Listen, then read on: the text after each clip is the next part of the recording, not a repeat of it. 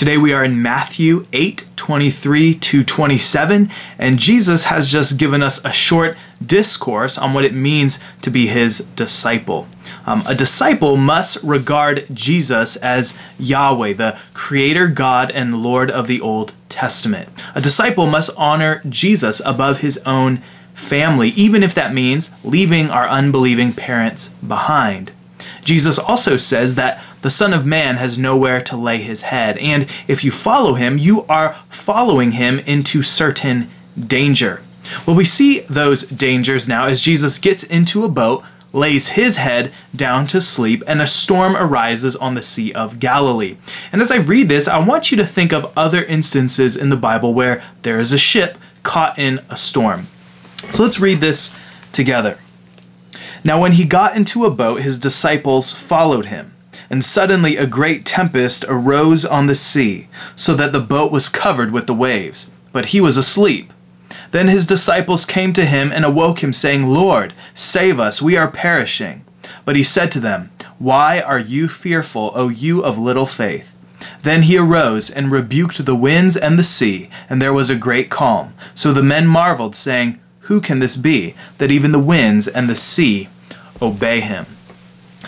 The first thing I want to point out is that in the Greek, the word that is translated here as tempest is the word seismos, and everywhere else this word shows up in the New Testament, it is translated as earthquake.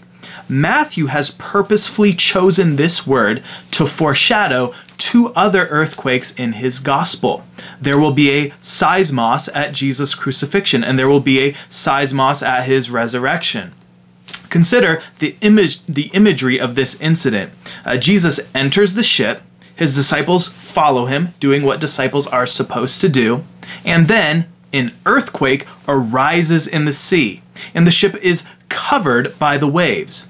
This is a burial image of God flooding the earth in judgment and bringing mankind down to the watery grave of Sheol.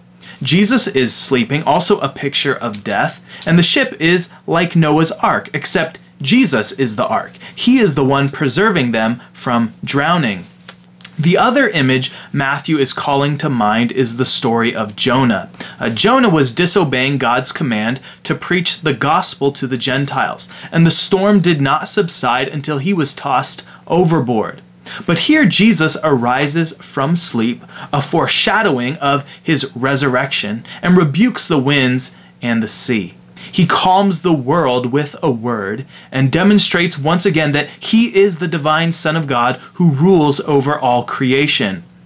Just as the Spirit hovered over the waters prior to creation, now Jesus speaks over them in anticipation of the new creation. There's all sorts of lessons to be drawn from this passage, but I will give you just one. Following Jesus requires courage, and courage can only be demonstrated in the face of danger. Jesus asks his disciples, Why are you fearful, O you of little faith? This is a question God is asking all of us as we endure the various trials he brings into our life. When the sickness comes, are we afraid, as if God cannot heal us? Or do we go to him in prayer and plead with him to save us? When we feel all alone and the waves of depression or despair toss us about, are we courageous enough to endure the hardness by faith and rejoice with thanksgiving until the clouds part? My prayer for you today is that God would give you courage and faith to trust him in every storm. Look at his power. Look at his love for his disciples despite their little faith. This is the God who gave us Psalm 4, verse 8, which says, I will both lie down in peace and sleep. For you alone, O Lord, make me dwell in safety.